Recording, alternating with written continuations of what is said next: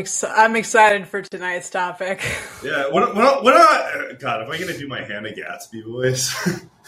yes. You what you I should. had, the dog got fucking choked, when a Subway man got choked out. I thought we were talking about Subway Jared. Turns out we were, it wasn't a, a molester we were talking about. It's just some guy pretending to be one.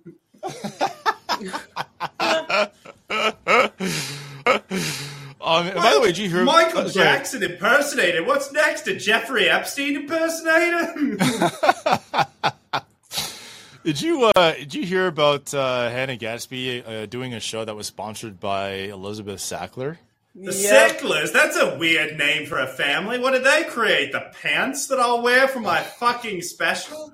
They're three sizes way too fucking small?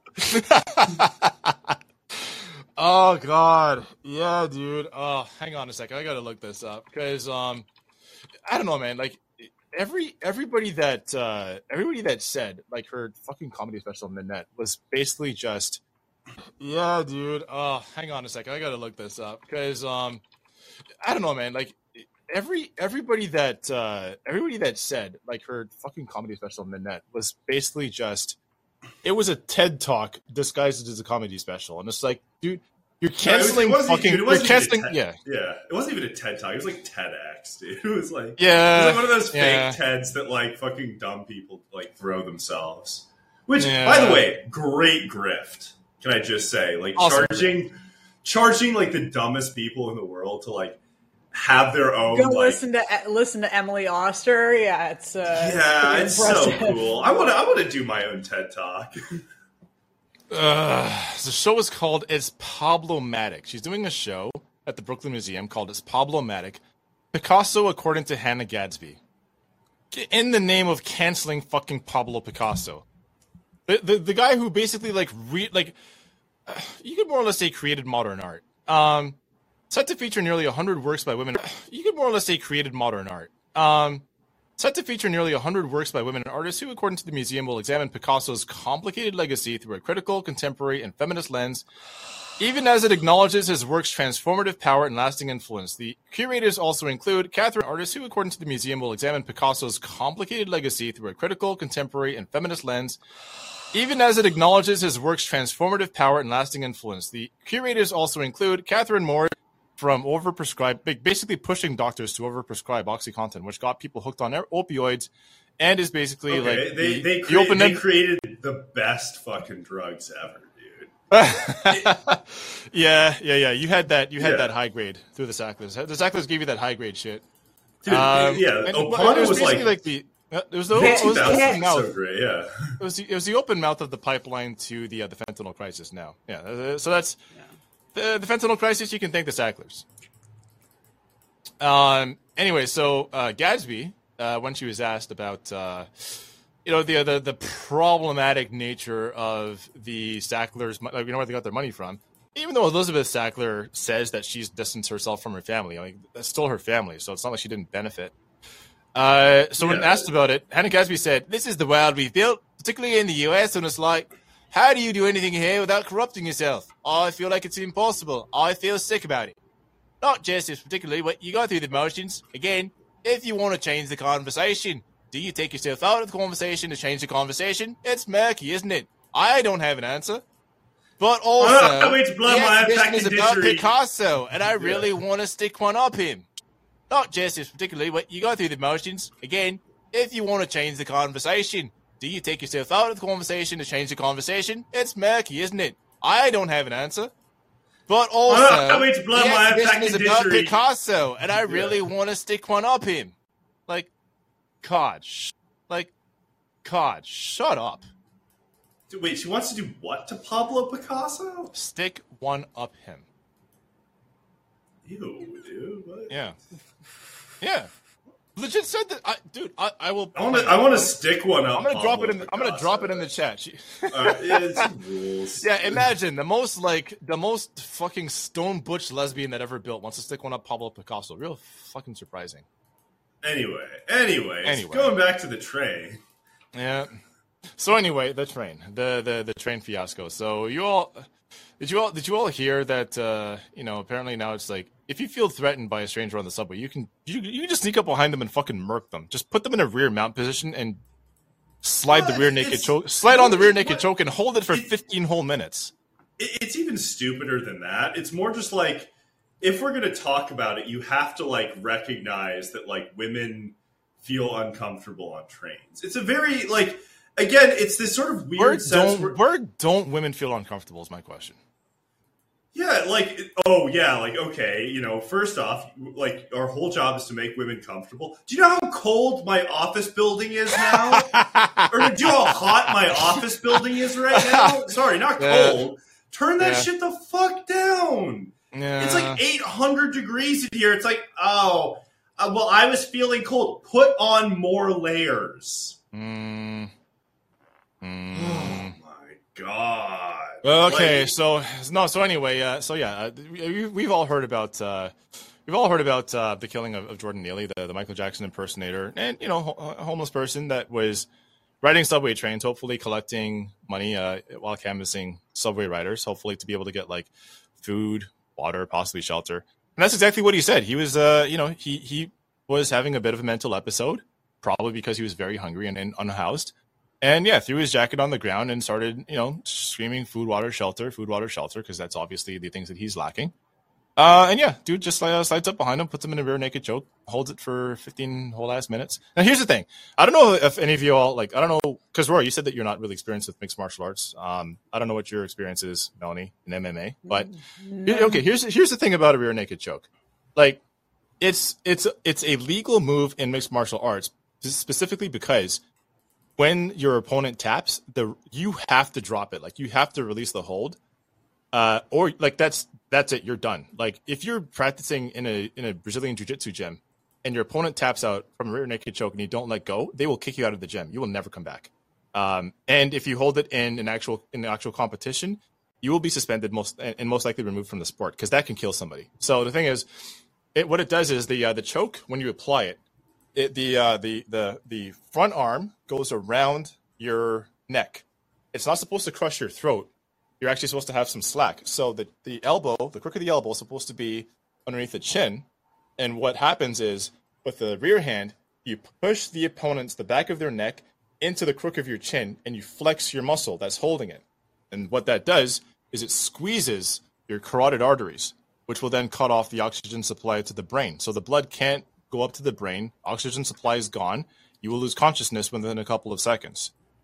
When that happens, like, so before that happens, and it's actually a very scary feeling when you feel yourself starting to, to black out, you tap. Like that's what you're just you're just gonna tap. If you tap and the opponent doesn't release the hold, within five seconds, you will lose consciousness. You'll faint.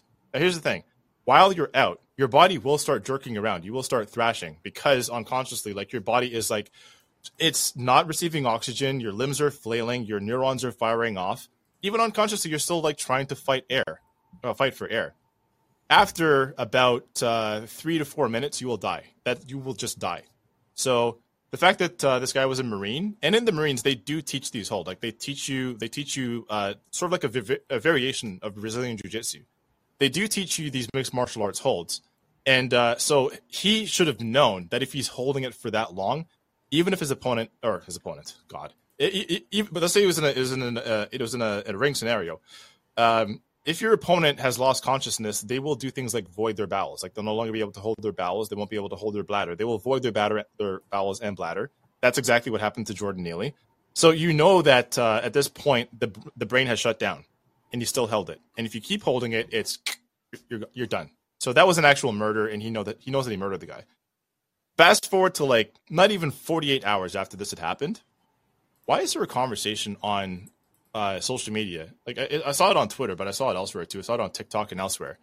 Basically saying, well, women feel uncomfortable on the subway because homeless people uh, spit at us. They make they sexually harass us. They make disgusting comments.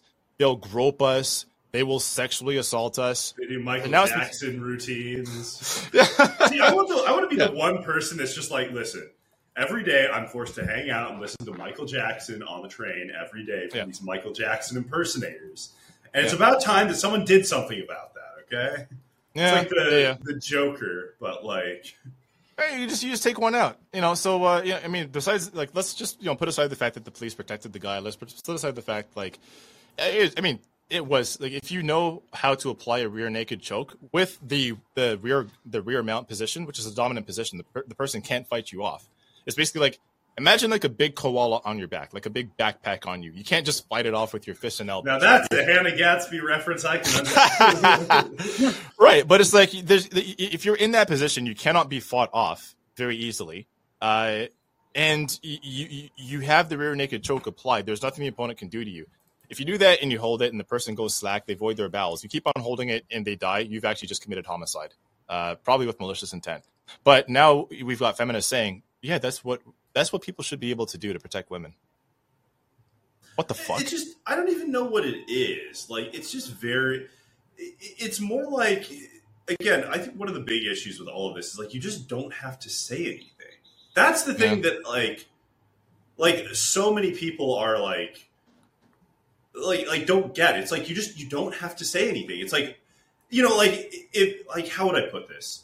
It's like after like like a guy like shoots a bunch of people like you know that, after that guy like ran over all those people on like the border if the first thing out of your mouth is like, yeah, but we need to really think about how illegal immigrants commit crime in this country, it's like, yeah, not the right time, man, not the right yeah. time. Yeah. Again, it's it's this deeper sense of like psychosis where people really feel like I need to add context to this. And it's like, and it's like, no, you don't. You just don't need to say anything, right? Yeah, it's it's main character syndrome. It's like I got to center myself. Like, oh, oh, we're talking about lynching of a black man. Well, I, uh, especially there are some white women out there. My demo just really, really. Uh, just needs to have the just unreal, unreal this week. Yeah, no, they just they just decided like, no, I'm going to center myself. I'm going to make it about me until they shift the conversation. When the conversation that should be being had is all the institutional and social failures that led to Jordan Neely being on the street in the first place. That's the conversation that should be being had. That we should ha- have that conversation, but we can't because Mm-hmm. people want to make it about themselves. So uh, I uh, do we want to get into the um, do we want to get into the uh, the the enterprising gentleman who flipped a Huawei phone into a whoremongering empire? Oh, that guy. That was one of the best posts. Now, Oh keep, I, I think you need to give people a bit of a bit of background context on this one. I, this- that's yeah. I was saying like, do we yeah? Do we want to go there because I I feel like this was like the apotheosis of the conversation. yeah, that was that was the moment where I was like, like, come on now, like it was that was so funny. Uh, so, Q, just to if you want to share, I don't know, like the, the post. Yeah, uh, I got Twitter. I got the post. I got the thread right here. Oh, what did you think I was going to show up without it? No, no, I know you were, but Yeah, if you want to share just briefly Yeah, yeah, who I'm- this I'm just- person is. Okay, so give a little bit of context. Okay, so oh god, okay. Do you guys remember the uh Nancy? And by the way, like uh, anybody who's, who's listening in the audience, feel free to hop into the uh, the caller queue so you can. We want to we want to hear your takes on this as well. Yeah, we are Um, not going to be responding to counterfactual takes in chat. We're not. Yeah, we're not going to be. Yeah, we're not going to be responding to uh, to That's- facts, logic, and evidence in the chat. It's going to have to happen in. You gotta, caller you gotta come in. You want to be Yeah. contentious, you got to do it in the in the actual call. I have like Yeah. literally just moved chat to the left. So okay, so do you? uh Okay, do you guys remember the Nancy Reagan throat goat discourse? oh, do I ever? Mm, Okay, you know who started that discourse on Twitter? You did. Who, who started it? Your boy, Yeah. your boy, your boy, your boy right here. So uh, there was like some guy that posted about uh, it was on Madonna's birthday. She posted like a picture of herself on a bed. It wasn't even in like a like a like a scanty outfit or anything. It was just like a regular like Madonna outfit. And uh, you know, he he posts this picture of like Madonna on her bed, and then a picture of like Nancy Reagan, apparently at the same age Madonna was when she posted that picture.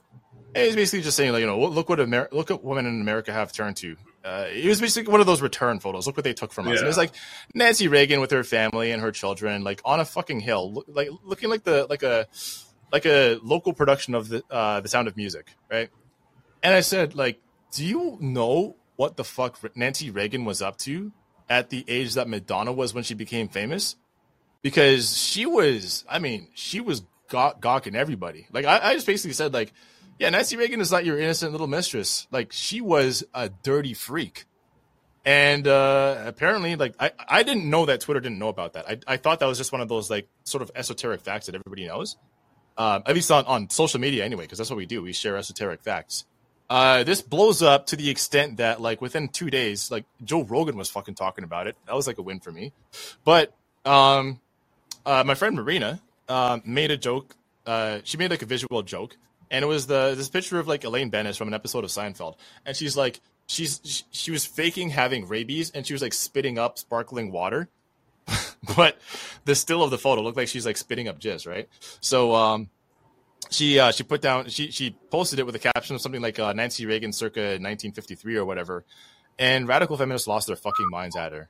They, they basically said that uh, oh, that it's, so it's funny. It's funny that a woman is raped by Hollywood producers. Is like, dog, what well, the fuck are you a little. Yeah. I Harvey Weinstein. Now there was a fucking guy. yeah. So I was like, what are you talking? Like, no, I'm not gonna feel bad for like. I was just like, why? Why do you? Reagan? It's like You're gonna get on Marina for making. I mean, you're gonna get on Marina for making jokes about Nancy Reagan. Get the fuck out of here. So this little misagitated person started getting in on me, right? And, and so uh, here's the thing: like when I'm when I'm not in a good mood and I'm on social media, like you know what happens with me already. I don't let shit go, right? Yeah. Uh, so she was saying something about like, oh, of course a man finds this funny because men will find rape. Fun. I was like, listen, lady, like, don't talk to me. Don't bring reproduction into this conversation because I know your parents regret bringing you all the way to term, right? Like, I was just, I was flaming this broad so hard, and she got so upset because she, I mean, she was trying to engage me in terms of discourse, and I was just telling her to go, like, go suck her mom's. Uh, that she said that I was endangering her unborn child that by triggering her that bad, uh, she, a pregnant woman, was in danger of miscarrying And I was like, oh, if you're in danger of miscarrying because I'm being mean to you, log the fuck off. And Yeah, it's time to saying- log off. Yeah, Yeah. yeah, yeah. It's it might be maybe the internet is just not. It's time to today. stop. like yeah, maybe you may- just, maybe you should go like rather than bed rest, go on like you know like offline rest or whatever, Yeah. right? Until your child is born. Um, yeah, just just don't. she wouldn't she wouldn't log anything. off. She, she just she kept going. She kept going. And the thing was, so come to find out that uh, she was like in activist circles in Hawaii, and apparently had just like destroyed every like left activist circle that she'd ever come into contact with. Everything from like false rape accusations, which were actually demonstrated false, to like like touching the children of like locals without their consent, like hugging children, and then when they were like, "Hey, miss, don't do that," uh, she And would just you- go you- and hug you- them anyway. When the parents expressed Speaking of discomfort Michael with it, yeah. Jackson impersonators, Oh my god. um, she said, and I quote, "These people are unused to transformative love." So, Wow. so anyway, that is uh that's the cue up to her series of tweets, which was I think this is one for the ages. Actually, I had to like fucking archive this shit. It was amazing. If it, I don't want Twitter to lose this one. I don't want Elon Musk to ever like delete it to uh to get rid of like backlogs and clutter from dormant accounts because this belongs in the Hall of Fame. A homeless man asked me to go into a liquor store and buy him a bottle because he didn't have an ID. I told him I couldn't do that, but I could give him the cash I had, about five bucks. He took it and threw it on the ground and said, "This is why white women are only good for sucking my dick." Yeah, that didn't happen. see, again, it's it's also very And, weird and, thing. and, Yeah. and even and even if it did, like, okay, you I'm got like, yelled "Oh, at. hey, You hey, got- flamed your ass." also You got know, you got yelled at. about- If there's one thing I know about homeless people, it's that they hate getting money. That's the thing they really Yeah. hate. Homeless people absolutely hate money, and homeless people need you, little white girl, to go into a liquor store and buy them alcohol. Yeah, What- homeless like- homeless guys are going to do a hey mister on you. Yeah, it's like don't they have like other homeless people? Like, like is he gonna have you like buy an R-rated movie for him too? Like, Yeah, like he's yeah, could, yeah, could you could you get me a porno magazine while you're in there? Could you buy me tickets to Tar? I really want to see. Okay, the thread continues. yeah. The thread continues. It was violent and scary. There's a homeless man who stays in my neighbors and harasses me every time I walk by him, even when I'm with just my baby. It's ridiculous to posture as if the dichotomy is between it is your duty to cater to and vigilantism is inevitable. And it's like, okay, so if there's a homeless guy staying with your neighbor, doesn't that mean he has a home? yeah, he has a home. like. What's he? He just hangs out at your neighbor's house. Just hangs like, out at your neighbor's house to harass people? And your neighbor, like- by the way, is completely okay with this. Your neighbor is like, hey, nothing bad will happen to me if I let this guy just Yeah, she's harass suck- my neighbors. She's probably sucking his dick. I mean, that's. I'm just saying. Uh, yeah. It's just so gross and disingenuous to claim the solution is community care here. What that means is reality in reality is working families and the poor enduring harassment or witnessing violence against the most disenfranchised. Fuck This is- off, the no, wait. government is responsible. This is this is why the only thing this is why the only thing white men, white women are good for is transformative love. yeah, the kind of love that changes you as a person. Um, yeah. Whew. honestly, honestly, these people uh, don't give a fuck about the homeless. If they really think the solution is community members, prove, prove. I think she means providing them with cash and needles. Homeless people are most at risk from violence from other homeless people. There must be mandated help, mental health care. When I was part of a mutual aid group, this is the this is the Okay, awesome here's part. where it gets good. This is the yeah, this is the good part. When I was a part of a mutual aid group, keep in mind she's been kicked out of every mutual aid group she's ever been a part of. Um, a member who had this mentality gave a homeless man who requested it a cell phone. Another homeless man came to our group a week later, yelling at us because the guy sold the phone for cash to buy enough heroin to push on women in recovery. He immediately caused multiple homeless women in his area who had been clean to relapse and then use them for sex. It was a huge wake up call for me about the misguidedness of community care solutions. Government is failing if your government do, if your solution doesn't include mandated care. STFU. Dude, this all I'm saying here is that this guy should work for BlackRock. like, like this guy should this guy should be on the streets. He should be he should be in like a, a banking position. This guy shows up. He gets what like uh, uh maybe at best. Let's say this guy gives him an old iPhone, right? Turns it around on the street for at best maybe fifty to eighty dollars, right? Yeah. Turns around, 50, takes that money. 50 at best. 50, 50 at best. Takes that money, turns that into crack, or, or turns that into Heroin. You then uses that heroin. And by the way, what what kind of heroin can you buy for like fifty dollars? the most You can Death you can buy uh, you could buy almost a gram. Depends on who you go to. Okay, really and and and, how, and into what is the quality? You really want to get into this because I can't. What is the quality of this heroin?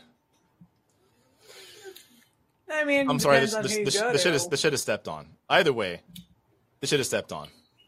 regardless. Then he takes the heroin, Sure. uses that. Melanie to- says, "Sure." No, no, you sound like you disagree, Melanie.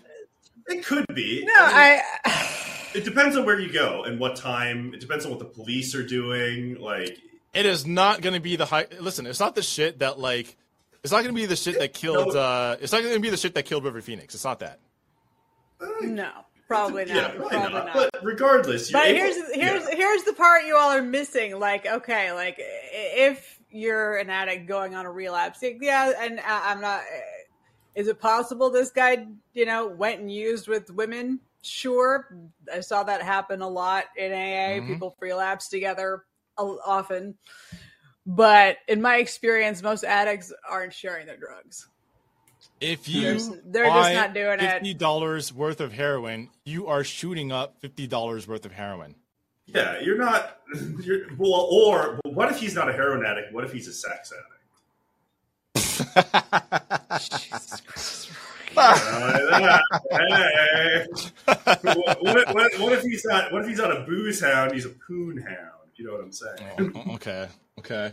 So Well, yeah, uh, apparently, apparently, yeah. So he flips his it tone. around, Yeah, and, and he's got women on the call, dude. This guy, this guy's like, he's making ma- cash money. this moves. dude flipped. Um, I'm sorry, dog. That is, yeah, you're right. That's cash money moves, bro. That's like that's, That's- boss moves. This guy went from being fifty dollars to being a whore master. I in want like him- 30 minutes. I want him running. I want him running Yeah. every hedge fund I've ever invested. He should in. be running Yeah. a hedge fund, dude. Can you imagine what you would be?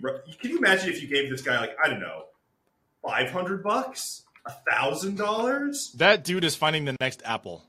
Dude, you give this Come guy a hundred thousand dollars. I don't think there's a single like woman on the streets of New York that isn't going to be under him. I, I'm just saying. I think this guy knows what's up. Yeah, If he does exist, which he definitely does exist, by the way. yeah. Story This that definitely happened. thing that Person that does exist. It's a real guy. Is yeah, an actual guy. just like the amalgamation of like seven different things that she put together in her. Right? It, it's a Yeah. real thing that happened. So here's the thing. So that so the uh so here's the problem. This is now like what the discourse is. We are like now weighing um we're weighing uh the the right of like homeless men and specifically homeless black men because what is it something like I think 40% of all homeless people in America are black men. Yeah, something like that. Something like that. So, something something to that effect. I'll I'll double check it, but it is a it is a way disproportionately high percentage, right? Uh, that the mere fact of them existing or even having like mental episodes means that it's not only is it okay to kill them, you're doing so in defense of women. I don't even know how the fuck women got on like how, how they got into this people conversation. Here's the thing: people will. Tell I don't know how women. I don't know how Yeah. women like wormed their way into this conversation, but we're here now. Well, and here's the thing: where like again, like- was not. Yeah. but hold on, it's like I want to make it clear. He didn't. Like it was never said that he threatened any woman. It's never been said in the past that he was like he was dangerous to women. That just it just happened because women love they love waving. so here's the thing: they love waving bloody shirts that don't even belong to them. You know what I mean? Like Yeah. they'll bring up they'll bring up like harassment, sexual assault, femicide, and it's like, but that wasn't you. Like you you didn't get femicided by a homeless person. And also, he didn't get femicided. Like, no, like again, it has Yeah. nothing to do with anything. The only reason why you brought this up is because you wanted to talk about, you know. Now they'll Your- never say, "Well, I'm self-image talking about other women," but it's like, yeah, but by other women, you by the women, you, you mean you? you mean Yeah. you? yeah, Yeah. You know, you like, just I, like you don't listen. You don't like, and it's fine. That's a that's an I think it's a normal human instinct. Um, a that when somebody's experiencing a mental health episode, you probably want to be far away because it's like, yeah, am I in danger here? Right. It's part of that's just part of living in a like an ordered society. Is that when somebody begins acting erratically or beginning begins acting way out of character, you think, am I in danger? Especially with like, it's just how violent the United States is. First of all, so it's a natural human instinct. But here's the thing: we also have been around homeless people our entire lives, and you know who are homeless people most a danger to themselves. Right when somebody's Yeah, having a, exactly. mental health episode, This episode, guy who are they most shows up, and you, and you just see you just see that he's got the Michael Jackson outfit on. You're like, oh god, I'm gonna be listening to the Yeah. worst rendition of Thriller of all time. right? But it's like, but that's what people got. Like, that's what people have to do because they feel like they have no other choice. And apparently, like, you know, they, they talked about this guy being arrested 44 times in the past. He's got a criminal record. Yeah, every homeless person has a fucking criminal record. You know why? Because you're going to be in con- you'll be in contact with, cri- with the police a lot. Yeah, because Yeah. it's a it's a criminalized state of existence and highly Yeah. penalized. Just you you can't loiter, you can't sleep on the street. You Yeah. will always be rousted. You will always be harassed. So like, most of his most of his uh, arrests were for turnstile jumping. Yeah, yeah, yeah. Yeah. Hey, Subway, yeah. Karthik. What's up, Karthik? Yeah, I was Um, Oh, and he's also not contributing to the maintenance of public infrastructure. Wow! Well, there now, now, That was like- talking here. there was supposedly three or four times when he was arrested for punching somebody. Apparently, uh, the New York Times made it a point to you know point that out. But Yeah. majority of his like a disproportionate majority of his Here's the question. were Here's the question I got to ask. Jumping. Here's the question I got to ask. What did they do to make him that mad? Yeah, they Good charged question, him for yeah. the they they charged him for the like the turnstile. What if it was another Michael Jackson impersonator that was like running up on his turf? Like he he was in like he was in like down he was in like Times Square and he saw like the other one and he had to like run him off. Mhm. Yeah, like who knows? And I think the other question is why does like again? I think the, the bringing up someone's criminal record is very silly because it's like, well, unless this guy like unless they give Marines like the ter- like RoboCop vision Mm. where they can just see everyone's See criminal record criminal record. immediately. Yeah. Yeah, it, it's like unless He that's had- what they're yeah. doing in the in the Marines now. I guess they have that new like heads up display thing. Unless he was wearing one of those, I don't really see how like that would have influenced his opinion. That or he's very very in tune with the Michael Jackson impersonation community of New York. One of the two. Yeah. I Yeah. mean, that, that, they brought it up as a as a almost like a the statement that was released by the attorney was almost like a an excuse, like saying that like you know they the character assassinated Jordan Neely before they could even you know uh, discuss the case. Um, and actually, I like the response that uh, the the Jordan Neely family they're, they're saying. I don't know who exactly is behind it, but they basically framed it as uh, this is Daniel uh, Penny's admission of guilt uh, that his lawyer's statement was kind of like an admission of guilt unto itself because there's no way that he could have possibly known and like you can't possibly even you know bring that for a uh, how can you even you know mention that as a as a possible motive for him to have acted on this uh, occasion Yeah. No, I mean that's that's the big problem, right? Like it's again, you can if you bring this stuff up, unless he has like a tracker and knows who the guy is, that did not impact his opinion in any sense. So bringing up his his past is just like again, it's like if I walked up and just like Did, executed yeah, did you yeah did you know like, that? Yeah. Did you know that when you like jumped on the guy's back and put him in a rear naked choke? Did he know that? No. Right. So like, what what is what relevance does his past have to anything? Uh, None. I mean, all it all it exists to do is to justify, you know, what he did. And uh, again, it's it's good enough for the news stories. But again, I think my my big takeaway from all of this is like, look, guys, you really don't need to share your opinions on everything. And and the fact that everybody feels the need to share their opinions on everything is a big problem. Mm. Like, it's, yeah, it, it's like no, like because all you're going to do is just make it sound like you're taking attention away from the fact that the guy died. No matter what you do, no matter what you say, even if it's like totally well researched and all the rest of it, it's like now is not the time to share your mind on these things. So Yeah. just But that that was that was what was like really perplexing. Also, like everybody who did this thing, the the Radfem uh, talking point, uh, they all seem to suggest like now was exactly the time that you have to talk about it. Like uh, apparently this to uh, jump on the back of this uh, incident was like totally not only you know like warranted, but this was the exact time that you should actually talk about it. That was also crazy. Yeah, and I think the other thing is they have this. A lot of people have this idea that like that basically, uh, so long as something is in the news, like every issue that faces them is is under is undercovered, right, or is underserved in terms of like public attention. And it's like, no, mm-hmm. homeless people being violent is like the number one most covered thing in New York City, especially mm-hmm. under like Eric Adams. Like every other week, I can pull up a New York Post article about like deranged homeless man goes on rampage in local Whole Foods. You know, in, insane homeless man targets the Asian community. Homeless right. psychos committing violent acts. Like every week, there's something about this, right?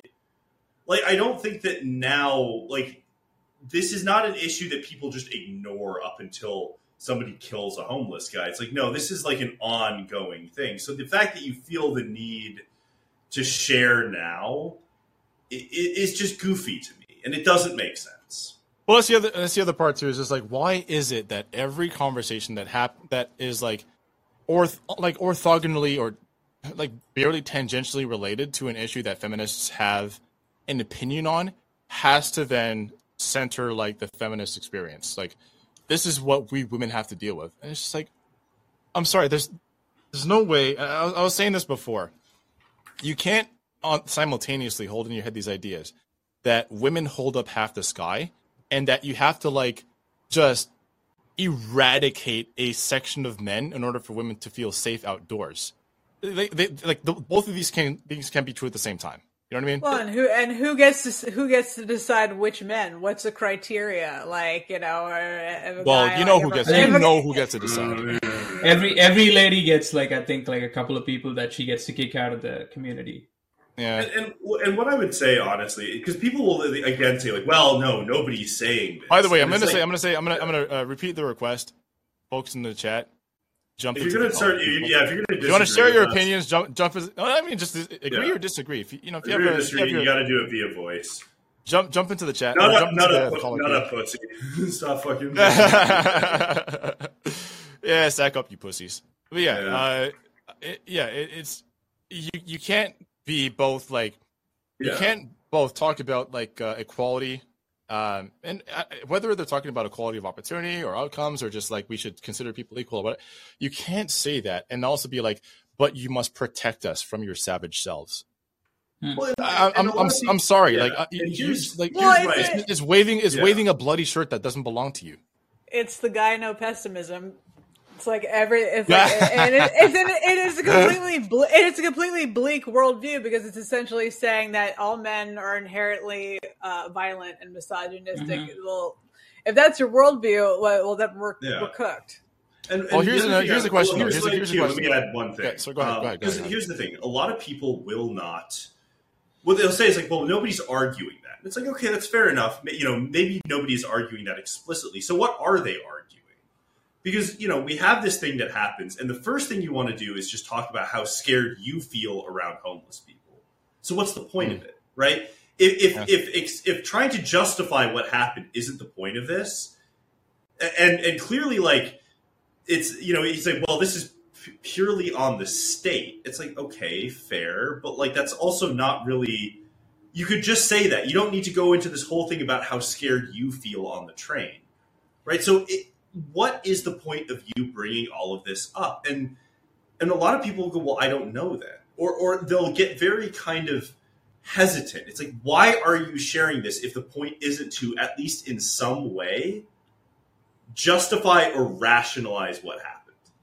I think it's like to say, don't look at me. Like, don't look at me for a solution. Don't expect me to actually act and Oh, well, it's Radfems. Who would ever look at them for a solution? it's like uh, absolving oneself of, I think, the responsibility of uh, taking care of these people because uh, they'll yeah. immediately say that these are dudes and they're dangerous and uh, I have to be afraid for my life around them. So offloading the responsibility to somebody else and also taking the opportunity to share in the, you know, like the, the limelight. Yeah. Put, putting it back on men. Men, fix yourselves. Mm-hmm. Well, I, I, don't know that it was actually called a limelight, but it's just more so that like because really it's. I mean, what we're talking about is like victimization. So it's not. I mean, to them they may see it as limelight, like oh wow, people are paying attention to us and what it is that we're going through. But that's not.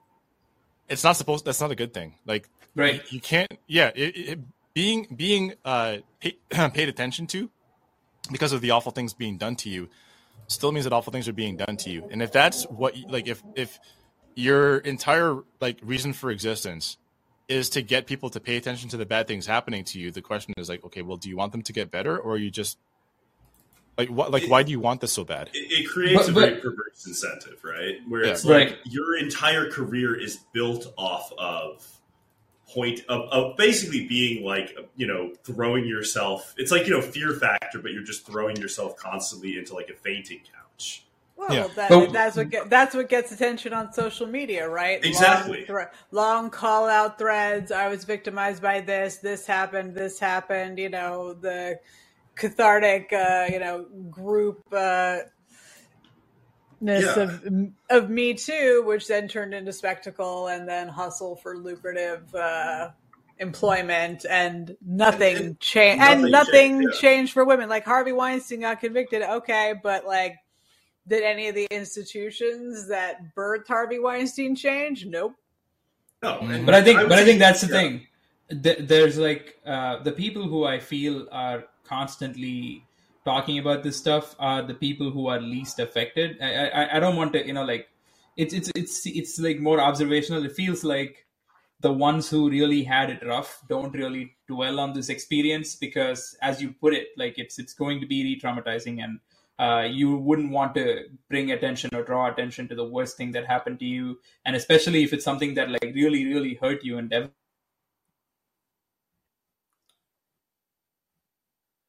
Yeah, wasn't constantly. much.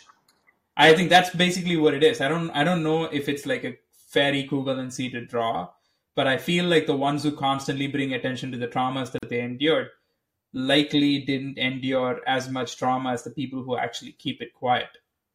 Like if you if you endured a lot of trauma, then you wouldn't be Yeah, you wouldn't wanting wanna to call it up, attention like- every second. That Yeah, you and, and- and especially when it's it's like you're going out of your way to bring it up, right? Like like in this situation, it's like I was so traumatized by being attacked by like a homeless man. It's like yeah, but he wasn't attacking a woman. Like you're just you're just you're you're worming your way into a conversation to again talk about What yourself about yourself? Yeah. right Mhm. and and i think that's the you know and, and what you end up getting and especially with you know melanie brought up me too is you end up getting this situation where like me too it, it, it's almost as if we're stuck in like a time warp with it. Like it's it's crystallized in amber like where it's like well who believes victims in society? And it's like well maybe you could have said that eight or nine years ago but like now i you know when jonathan majors when those accusations came out he was pretty much off of everything within a week right? Yeah, mm-hmm. yeah.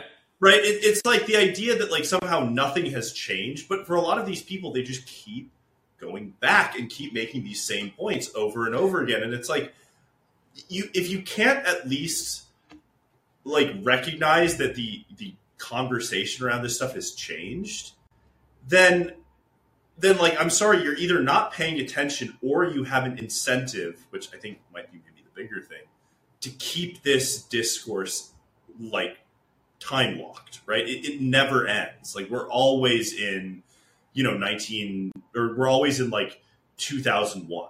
That's it. We're just stuck there and we're never going to improve because if we do improve, well, you know, that might have, th- then I might actually have to think up of a new point. The, the fact is that nobody asked this thread, uh, the p- person who posted the thread, or the person, the thread, or the person who quote tweeted with quote tweeted it with like more uh, inflammatory kind of statements, like more provocative statements. Neither of them were explicitly asked, like, can you actually corroborate either of these experiences in a in a meaningful way? Like, I, I don't think you know, nobody is even doubting these experiences, and we, we're is having this wild. conversation, which is wild, yeah, and, and like a lot of these are pretty far fetched, and like uh, uh, it's like the Wakanda Forever, uh, what's it called, like the, the Ruth Kanda Forever or whatever, like kind of post uh, Yeah. of a child, like, Yeah. uh, of a child telling her mom and stuff like. It's a little bit of a far fetched. Uh, statement that these people made, uh, and just because the thread was long and she went into a lot of detail, nobody even as much as asked this person, "Did it really happen? Like when did it happen? What Yeah, was the it- situation, context?" I mean, it's like it, it's like if I told a story, like, yeah, one time I was walking down a street and I gave a homeless woman twenty dollars, and she said, "I'm going to go take this to buy Rohypnol to to drug a bunch of guys and accuse them of rape." It's like that didn't happen. I just like. I, you just made that up. That just sounds like 18 different weird right wing manosphere points that you've smushed together in a homeless package to present to people. And like, again, just the smallest amount, just the barest minimum of like, of just, I don't know, cynicism or just like, you know, credit, like just a bit of cynicism and self awareness would be very nice for everybody to exercise. Because like I was making fun of that post, and there were people that were like, "Oh, you just think she's making this up?" Yeah, yeah, actually. I think she's fucking making it up. She's lying about it. I, I 100% think that. I don't think there's any other way. So- She No, is. you're- tra- you're- she is. She is transformative love. she was transform. This guy was doing transformative. Like the o- like I said, the only thing white women are good for is transformative love. If you get my idea. Rory, I wanted to ask you. uh, You're like someone who actually deals with this in like you know litigation and all of that. So, uh, how would this, you? But Thank God. Okay, how would Yeah. you, uh, you know, corner somebody on the on on whether they are lying about something like this? Just ask them more questions about it. It's like okay, so just yeah, they Yeah. just ask. Here's the thing, Rory, and we were talking about this because Rory and I were you know kind of like uh, mulling this one over because the question is like, okay, so if the if the correct response to these uh, these kinds of claims is to be, I would like not just skeptical, I'd say curious and skeptical. I don't want to say, for example, that like you should just dismiss any any claims out of hand, but like you should exercise like a modicum of skepticism, and the way to really ferret that out is by being curious. You just ask a few questions, but the the way that you know that you need to start asking questions is is the claim is it specific? Are they talking about specifically what happened, or is it vague? So if it's like this person did something to make me uncomfortable, or this person assaulted me, or this person harmed me, it's like okay, but what did they actually do? Like I can I can fill in the blanks mentally with what it is that I think happened, yeah, but did you say what actually happened in reality? Okay, Yeah, or Is- is- you- so like yeah. yeah. So it's like if if you're talking about what if I, if I'm hearing about what you feel happened versus what you what actually did happen, if it's specific rather than vague, then sure, it sounds reasonable because now I can not only can I picture what it is that actually happened without having to fill in the blanks, but I might also have like a some somewhat of a chronology. And that was the point that you brought up, Lori, which is like if you if you start experiencing time dilation while trying to Your read or listen story, to what happened, yeah, then you need to be curious and skeptical and ask a few questions. Well, it just sit down. Here's the thing. Here's what you actually have to do. You actually have to listen to people. But when you say listen, because when people say, "Well, you need to listen to women," or "You need to listen to these things," or this or that, what they mean is you need to believe them wholeheartedly and, un, and uncritically, right? Because Mhm. like the problem is with a lot of these people, and again, because this is a Philadelphia episode, we need to, of course, reference Kevin Samuels at one point. One thing that Kevin Samuels was very good at was he would listen to people, very listen, listen to them very well. But he and he wouldn't just immediately take what they'd say as the truth. He would question it, right? He would say things like, "Okay, well," he would keep digging into the story. And the thing is, if the more you dig into the story, the less sense it's making to you, then most likely, most There's some likely, bullshit in there. there's Yeah. some bullshit. There's something going on there. Uh, there's there's a little bit of uh, puffery. You know what? Yeah, Kevin Mhm. Samuels' peace be upon him. Well, I mean, not just puffery. Often, like, oftentimes it's just straight bullshit. Because he'd be asking questions like, you know, well, so you know, what uh, went wrong with this relationship, and oh, you know, we are young and dumb, and oh, you know, like he wasn't serious or whatever. And then he starts asking more and more questions, and he's listening to what they're saying, and it's like, well, what you said at the beginning of this conversation doesn't really match up with what you're saying now, so I call Yeah. bullshit. Yeah. And, and again, it's like you know that's a great point. It's like no, like this is you know you can't just say that like you're like an idiot and you don't know like whatever like what's going on. It's like no, you have to. If your story is so like because Karthik, you go back like in a court case, what would have happened prior to that testimony being given is they would have gone through a deposition, right? And if you're going through a deposition and your facts are just getting really, really confused, it like very quickly it'll be like a lot of times the courts will just push you out and the judge will just say like eh, cut like kind of cut the line on it or at the very least will a- allow an attorney and the actual um, the presentation of evidence to include prior inconsistent statements from depositions right? Which again you know one of the biggest issues i have with a lot of this like believe people stuff is that like it's like well what version of my story do you want me to believe? Because the initial version of the story was very different than the one currently right? Like do i believe this one or the other one? It's like do i always believe the most current story? But you know who who do i believe? So the reality is that like it's very rare in situations especially in like a court case that you would get somebody able to tell a story like this just completely off the cuff with with no questioning right? And if even the slightest amount of of just like you know um credu- or like incredulity from a questioner is leading to a strongly emotional response that's the other thing right?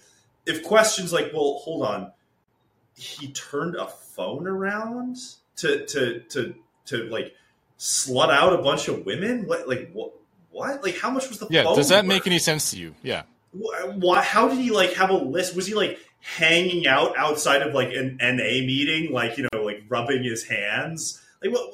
What? Yeah. Where, yeah. Where how- did he? Where did he find these women to like you rope back on the heroin? Also, who told you this? Was he? Was Exactly, like, I, yeah. yeah. Did Well, like she the said guy that- she go, said another "Hey, homeless- where's your phone?" And he's like, "Let me Yeah. tell you what I did with my phone." She said another homeless guy came into the shelter to yell at them for for having done that in the first place. Right? Where it's like, just like yeah. okay, nobody. Again, it's it's it's like what is going on here? Like it just it sounds fake, and if it sounds fake, it's probably fake. It probably Right. is. And, and you know, instead of saying, "Well, is it possible?" It's like, yeah, but is it probable? Like, Probable. Of course, it's possible that this all happened. It's possible that all of this took place, but is it? It is. It is entirely probable? possible. Yeah, It's entirely possible that when I sit down on the chair to host this show, that I sit on my balls and rupture my test, like one of my testicles. yeah, it's entirely it's possible. but Is it it's not- probable? No. No. And, all, and, and so that's where it's like you got to be very, very cynical when it comes to these. You need somebody that is able to sit down and just say, "Let's not even not even disagree, but ask more questions." And and if anybody ever gets, especially with a with an accusation as serious as some of the accusations that have been leveled, if everybody, if your first response to an accusation is to asking to verify an accusation is just outright hostility, big red flag. Yeah. Big red flag. Because here's the like, thing: if somebody, if somebody is, if someone's selling, someone's saying, "Hey, listen, like I, I, you know, this this thing happened to me, right?" And uh, somebody asked not like a like a hostile question, like, "Why didn't you do X, Y, and Z?" But a question like, "Okay, like tell me more. So when did this happen? All right, uh, what time of day was it? Uh, okay." Uh, and like, if they're asking questions that are to, are to clarify rather than to reject, and you're still upset that you have to answer questions about clarification, which you would really have to do anyway. yeah, you'd have to. If, if they're getting if they're getting upset at you for even asking, then there's a problem. There's something up there, and most likely Yeah. there there's some discomfort. Because the thing is, if someone says if some, if it's important enough that I want to bring this to people's atten- attention, I'm actually happy to. I mean, no one's really happy to answer questions about their own trauma, but it's like like if they're asking questions and it's Yeah. helping me inform exactly uh, what happened, then it's not a bad thing that I'm being asked. Right? I'm And- and- verifying yeah. the story. Yeah. And, and here's the other thing, right? Like people treat online accusations as if it's their friend telling them, right? Mhm. If a friend comes up to me and tells me like something, I, I'm not going to immediately, you know, jump down their throat and like really want to question them. But if like some random person tells me this, like, yeah, the, obviously there is going to be a difference in how I handle those two two accusations. Of course, it's going to be a difference. But again, and, and this to get back to what we were talking about before, this is it's this way of treating everything on the of not understanding that the internet is a public space. Mhm. And that like you, you what you say on the internet, especially on a format like Twitter where it's open to everyone, what's what you're going to say is going to have some, you know, repercussions or at the very least will go before hundreds thousands, if not tens of thousands of people, right? It's not just I mean, a it's- personal. Yeah. Yeah, especially with like this community notes feature, which I I think it's recent, right? Like the community notes Yeah, being I love to posts. Dude, I've been loving the Yeah. community notes. Yeah, and like I feel like especially with uh, a lot of these kind of personal stories that people get away with posting, and it's just their own soul testimonial, right? Um, Yeah. And yeah, i- i- it's it's totally fine. It's totally valid to for you to come to the public forum and actually air out whatever you went through. Uh, and nobody, you know, need to immediately push back and say, "I don't believe you." But like, if you are coming forward with a feature like community notes, then to a to an extent, like, do you get to evaluate stories like these, like corroborate and verify? Like, can, should community notes or can community note, notes be used for this purpose? No, Probably not. no, I mean they, they they can't, right? Like especially in cases like this. Because here's the thing: none of us know any of these people. I don't know. I, I I don't know this homeless guy, right? Like, I mean, I did suck his dick, but like, I mean, I don't know. I, I don't know him like that, you know. Like, come on now. Um, but but you know what I get what I'm you get what I'm saying, right? It's like I don't know this guy. I don't know this girl. I cannot.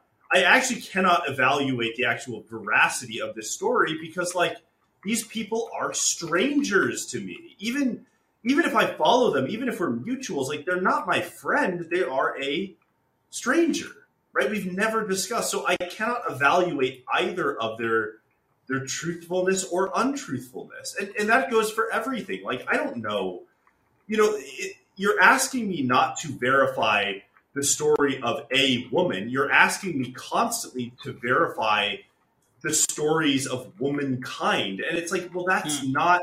That is going to inevitably lead to problems, right? It is inevitably going to lead to people taking advantage of that, and and frankly, the cynicism that you need to have is not just to to like protect abusers, as they always claim, but it's also to like make sure that you know people that take advantage of this get sussed out early because if they don't get sussed out you're in big you're like your your movement is heading for a crater because at a certain point people are going like you're going to have bad actors and if no one is there to counter those bad actors those like it sullies the water and there's nothing you can do about that right right.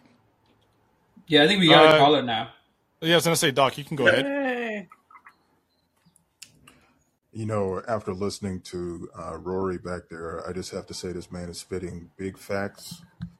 Uh, really, all of you are. I'm- Uh, i'm always spitting facts man thank you but the, um, you know, uh, the death on the subway, um, the reaction to it. Now, I expected the racism. You know, I expected the right wingers to come in here and start talking about his, you know, you know, criminal record and like, you know, just, you know, Yeah, that's that's for par for the guy. course. Yeah.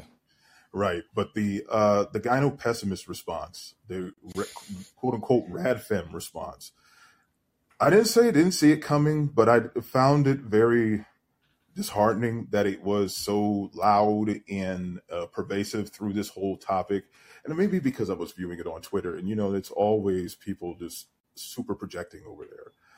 But uh, I think a lot of good points were brought up about number one, the Me Too movement, which you know, for all of its uh, ostensible uh, benefits, it's really been, I've seen it more of a job program for celebrities to build prestige over trauma or hack documentary filmmakers to cash in on the same or uh, silver injury lawyers to um, cash in on the on the trend and um, not so much in the ways of uh, making public goods to aid survivors. They're more focusing on the salaciousness of who done it and who did it and who's doing it, rather than how do we help the people who are affected by this. And when I've seen activists, some very you know actual radicals, trying to maneuver around some of these issues, like for example, when it involves like um, human trafficking and such, uh, people coming over the border in, undocumented and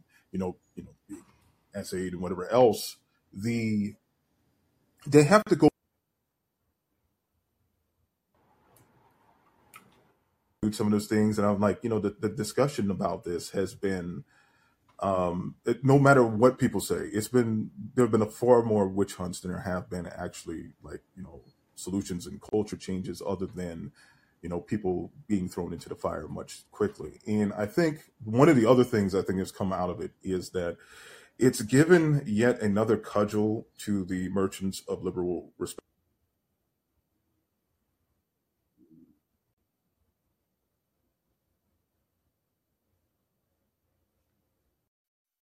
a virtual crime to be um, skeptical of something that happens with strangers, especially when you're dealing with, um, you know, I think even in political topics, sometimes you have there, there's some times where like you see something fishy, you say something, you speak about it. Now you're not allowed to do that because you get dinged for being a victim blamer.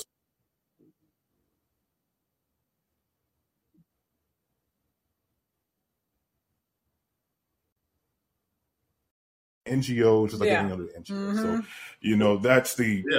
that's the, the critique I've had for pretty much the last few years of the whole thing. And I remember once there's a video I actually watched on YouTube. It was on um, it was on uh, NBC News. They interviewed some Gen Z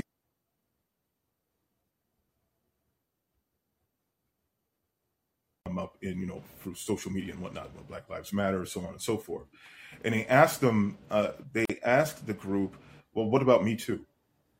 And there wasn't a lot of people who said that it affected them very much. They said, well, nothing really has changed. And one one young lady had said that well, she just notices that they talk a whole lot about famous people and rich people, but not about like you know regular people, things happening to them, and how these turn around. You know, the, the stories that stuck out to me were like about how law enforcement were sitting on rape kits and things like that and not doing anything with them and now all of a sudden are making motion on it and it's just like oh now they feel like they can get some wins and get some you know cage some more people now that you know now that they have they've been sitting on this for a while.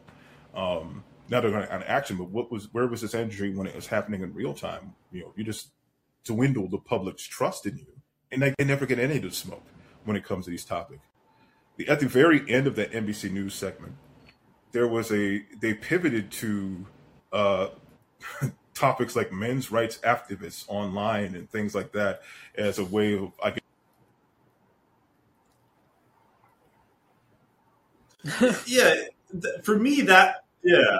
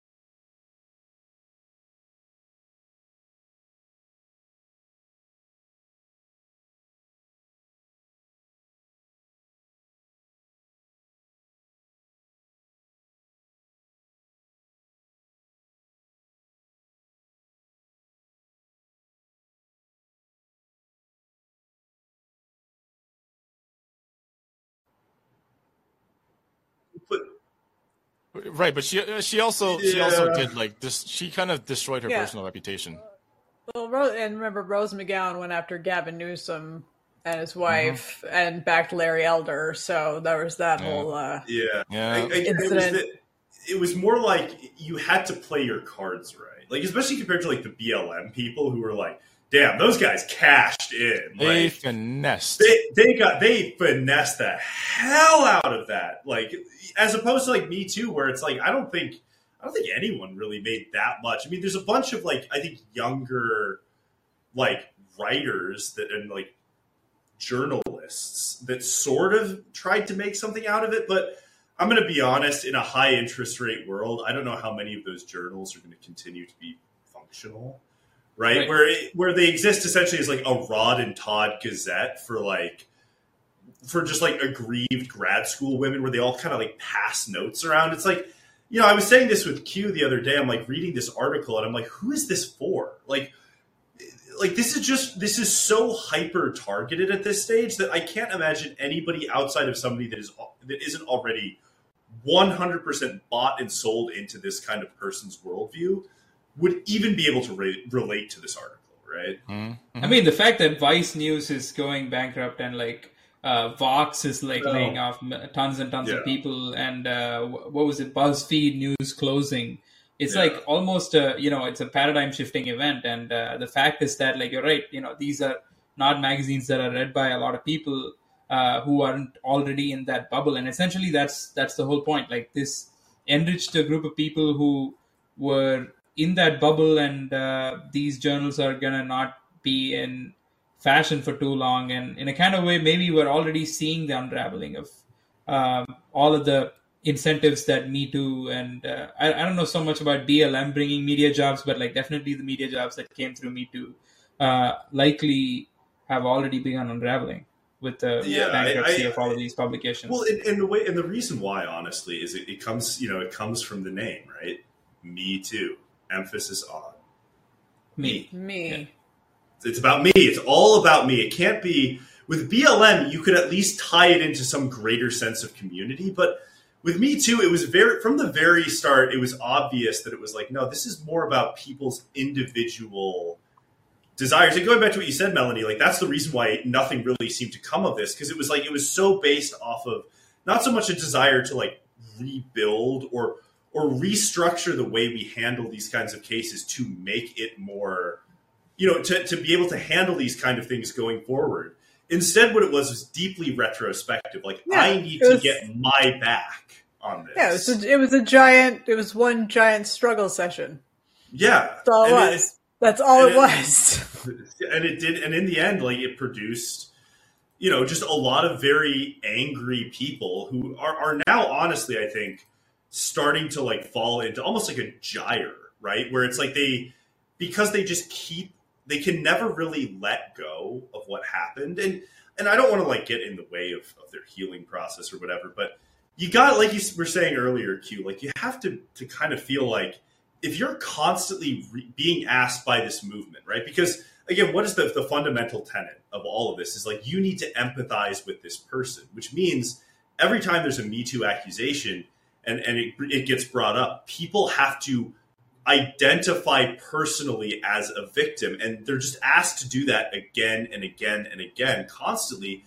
It's going to start to warp how you think about things. There's no other way around it and and eventually you're gonna it's going to fry your brain right you like the, the big thing about all of these movements is that and, and why i think a lot of men oppose have started to like kind of become much more critical of them is that it's not about moving society forward. It's about reliving and relitigating the past again and again and again. And it's like no like all you're doing is creating a, a group of people who are trapped right? And, Mm. and, and just co- and getting more and more and more deranged because they they have to their entire career is just them regurgitating what happened to them it's nuts Yeah, Sorry, I- that was a long uh, tangent yeah I, I do want to ask uh, Melanie, especially directed to you, but also to everybody else, uh, the the way by which like uh, most of the Me Too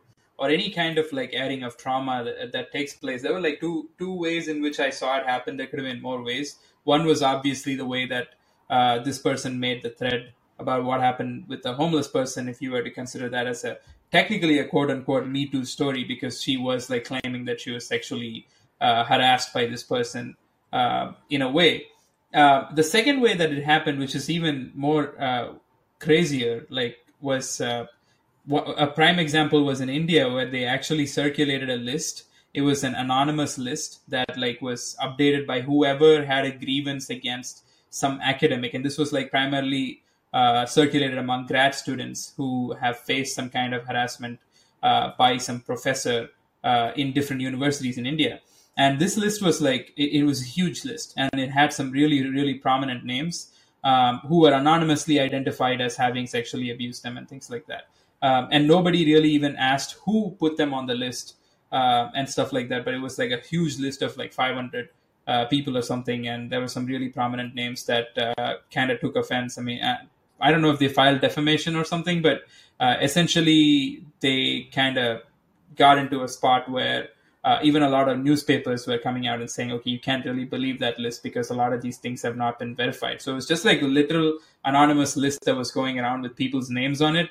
And somebody somewhere in the country who was enrolled in some graduate program had accused that person of something. Yeah. And it's like, it's so crazy. On the one hand, you have yeah, like this, like... you know, first hand testimonial kind of format where nobody is corroborating that or like nobody's pushing back against that. Somebody who chooses to report, maybe there's journalistic integrity if like a journalist chooses to report it, but like if it's just a thread on Twitter and people are like believing it based on uh, you know just the fact that they stumble upon that thread, then cool. On the other hand, other extreme, you have this list that nobody can verify because you don't even know who put that accusation on there. I think it's like the person who circulated that list knows, yeah. but uh, yeah. Well, maybe me, who knows? To me, right? to me, the best example of the consequences of Me Too was the West Elm Caleb story. yeah. No, I mean seriously. That like a, that yeah. exa- that exemplified exactly what you know the whole spectacle was about. I mean, it was just uh, and. Uh, yeah, and, and I would say, you know, like it was wild that people were trying to like justify, like, well, you know, there were accusations that he sent like nudes to people. I'm like, no, no, no, no, no, no. That is bullshit. Bullshit. I'm sorry. Q, uh, you need to unmute. My my man, my man made a playlist and and liked that playlist so much yeah. he shared it with multiple ladies. Like, what's the big deal? Like, I I, I have such like they have like if he if he produced here's the thing if he yeah. produced the nudes they would have shown up immediately. They would have shown up immediately. Absolutely. No the idea yeah. that and like the idea that it was like, and you could tell in the article that was written about it that the woman tried to like verify it, but it couldn't. He's like, there were reports that, and it's like, oh, so this isn't even a first-hand source. This is a second-hand retelling to you, right? Like the idea again, it's like the idea that he was yeah, like I'm sorry, like the the nudes, it, it, it didn't happen. It just didn't happen. If it happened, we would have heard about it we heard about this guy's like upscale pho recommendations in like the Murray Hill area. We had like the list of the playlist this guy had sent, and you're telling me that oh, there's some random woman in a group chat heard from another woman that he sent her nudes. Bullshit, bullshit. I'm calling bullshit, and of course I'm calling bullshit. The rest of this stuff is so like yeah, another another thing. Q, we got to put this into a list at some point is when you have a series of accusations where like they range from the extreme to, to the like mundane. to the mundane. Same.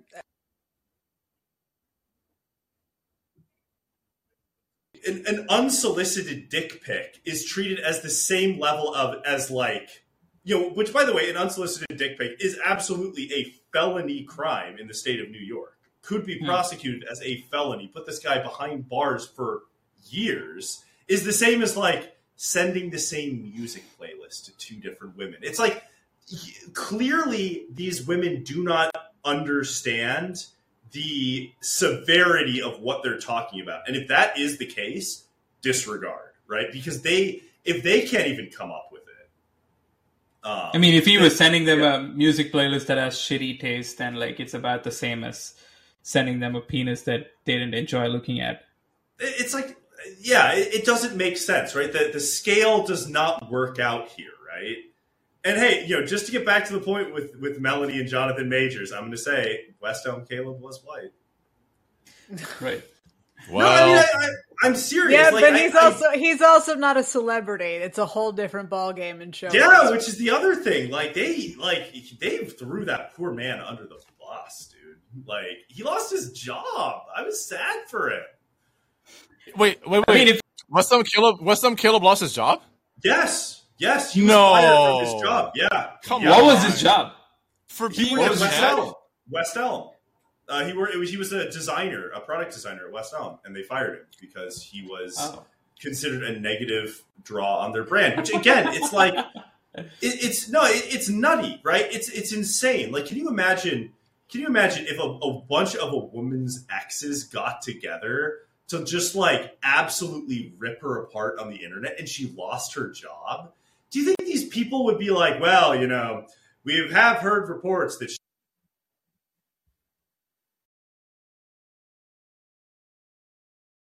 she's talking to two guys at once. Like people would be like, I mean- this is ridiculous, right? Can there be a male version of John Tucker Must Die? That, that would be no. They like that would not. They would not, not allow that. They would that No. that would be. I would. You would have Moira Donegan would be on like three alarm alert if you made even. Start,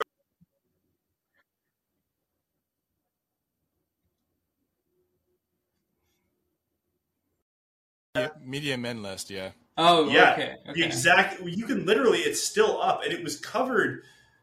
I mean, certainly it was covered in the Guardian um, with with very little skepticism, right? And this was early on in the Me Too stuff, where like everybody was kind of afraid of getting sort of bonked by the rolling pins, so we all kind of just couldn't.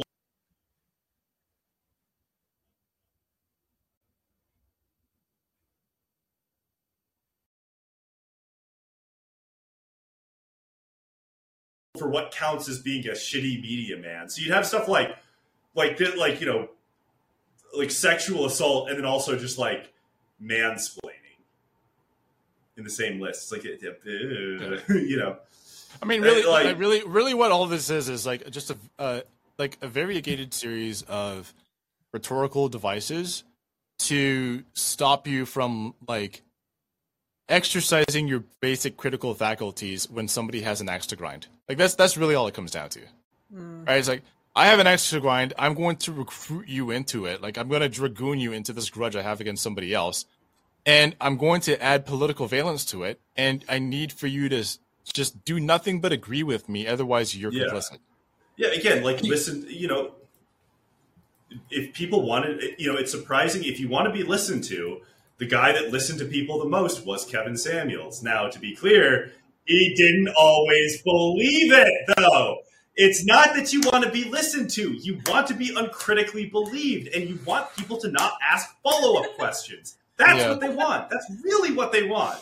Right? Like, I will listen to you. I listen to everyone. The problem is, I need to be able to ask questions. And if you're not letting me ask questions and clarifications, and if, if you're treating me as like, especially somebody that is not asking hostile questions as being a hostile questioner, I'm going to start to be a little more, I'm going to be a little more circumspect about what you're saying because that's Yeah. listening. That is accepting.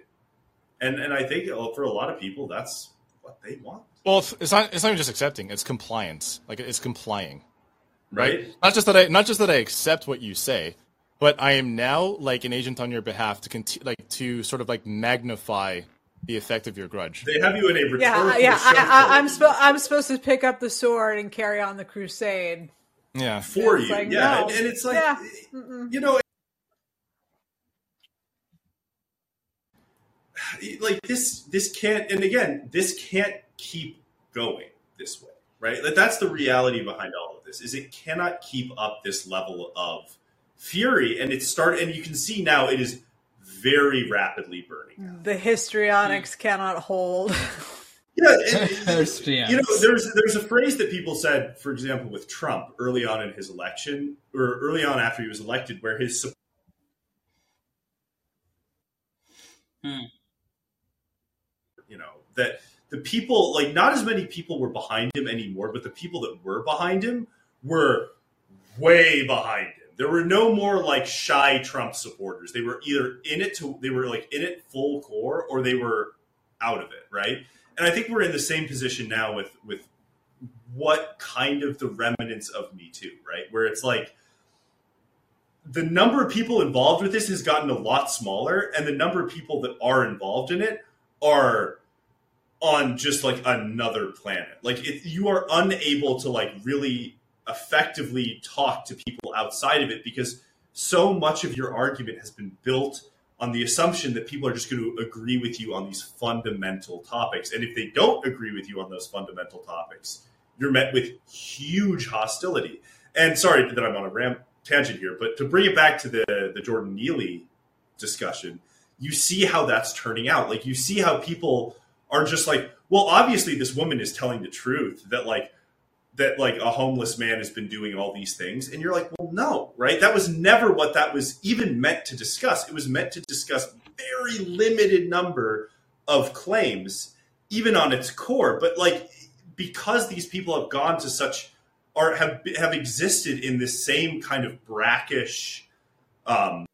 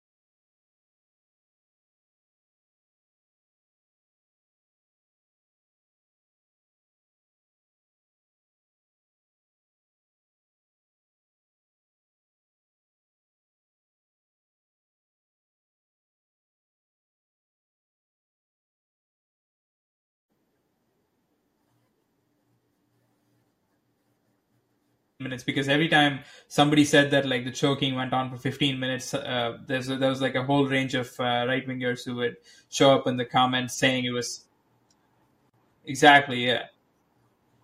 Well, here's here's the thing, though, guys. Let's be real. Suppose that instead of going to an MMA gym, you, like many of the people talking about how scared they were, went to a little thing called the MFA gym, the Master of Fine Arts program at NYU. City University. That's that's mental mental gymnastics. is what Yeah, that's, that's about. that, those are the gymnastics of the mind, oh, the Yeah. mind and the eyes. Think about it like that.